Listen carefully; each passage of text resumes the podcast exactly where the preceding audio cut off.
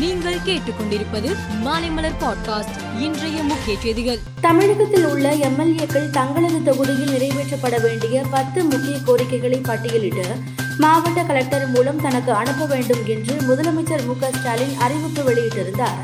அதன்படி தமிழகத்தில் உள்ள அனைத்து எம்எல்ஏக்களும் தொகுதி பிரச்சனையை பட்டியலிட்டு மாவட்ட கலெக்டரிடம் மனு கொடுத்திருந்தனர்.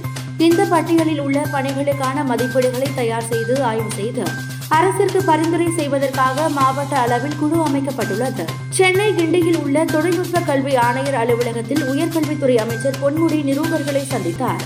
அப்போது கடந்த ஆண்டை ஒப்பிடும்போது இந்த வருடம் பொறியியல் கல்லூரியில் மாணவர் சேர்க்கை அதிகரித்து உள்ளதாகவும் குறிப்பாக கணினி அறிவியல் தகவல் தொழில்நுட்பவியல் எலக்ட்ரானிக் பிரிவில் மாணவர்கள் அதிகளவில் சேருவதாகவும் கூறினார். தீபாவளி பண்டிகைக்கு இன்னும் இரண்டு வாரங்கள் மட்டுமே உள்ளதால் புத்தாடைகள் வாங்குவதில் மக்கள் ஆர்வம் காட்டி வருகிறார்கள்.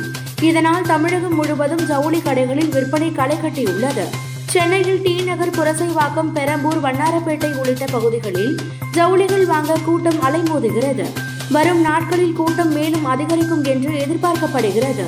அனைத்து கடைகளிலும் தீபாவளி விற்பனை நடப்பதால் வியாபாரிகள் மகிழ்ச்சி அடைந்து உள்ளனர். கர்நாடகாவில் ராகுல் காந்தி மேற்கொண்டு வரும் பாத யாத்திரைக்கு போட்டியாகவும் சட்டசபை தேர்தலை கருத்தில் கொண்டும் முன்னாள் முதல் மந்திரி எடியூரப்பா தற்போதைய முதல் மந்திரி பசவராஜ் பொம்மை ஆகியோரை பாஜக மேலிடம் களத்தில் இறக்கியுள்ளது.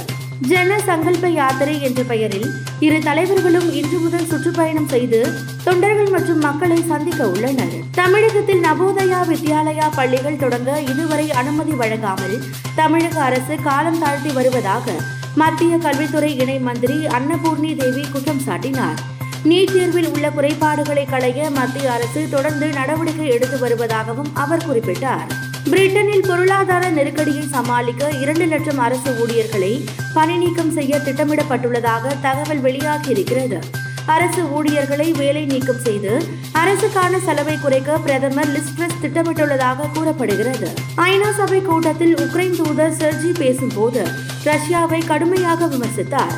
வீடுகளில் தூங்கிக் கொண்டிருக்கும் பொதுமக்கள் மீது ஏவுகணை தாக்குதல்களை நடத்துவது அல்லது பள்ளிக்கு செல்லும் குழந்தைகளை நோக்கி தாக்குதல் நடத்துவதன் மூலம் ரஷ்யா ஒரு பயங்கரவாத நாடு என்பதை மீண்டும் நிரூபித்து உள்ளது இது வலுவான வழிகளில் தடுக்கப்பட வேண்டும் என்றார் உக்ரைன் தூதர். பதினேழு வயதுக்கு உட்பட்டோருக்கான உலகக்கோப்பை மகளிர் கால்பந்து போட்டி இந்தியாவில் முதல் முறையாக நடத்தப்படுகிறது.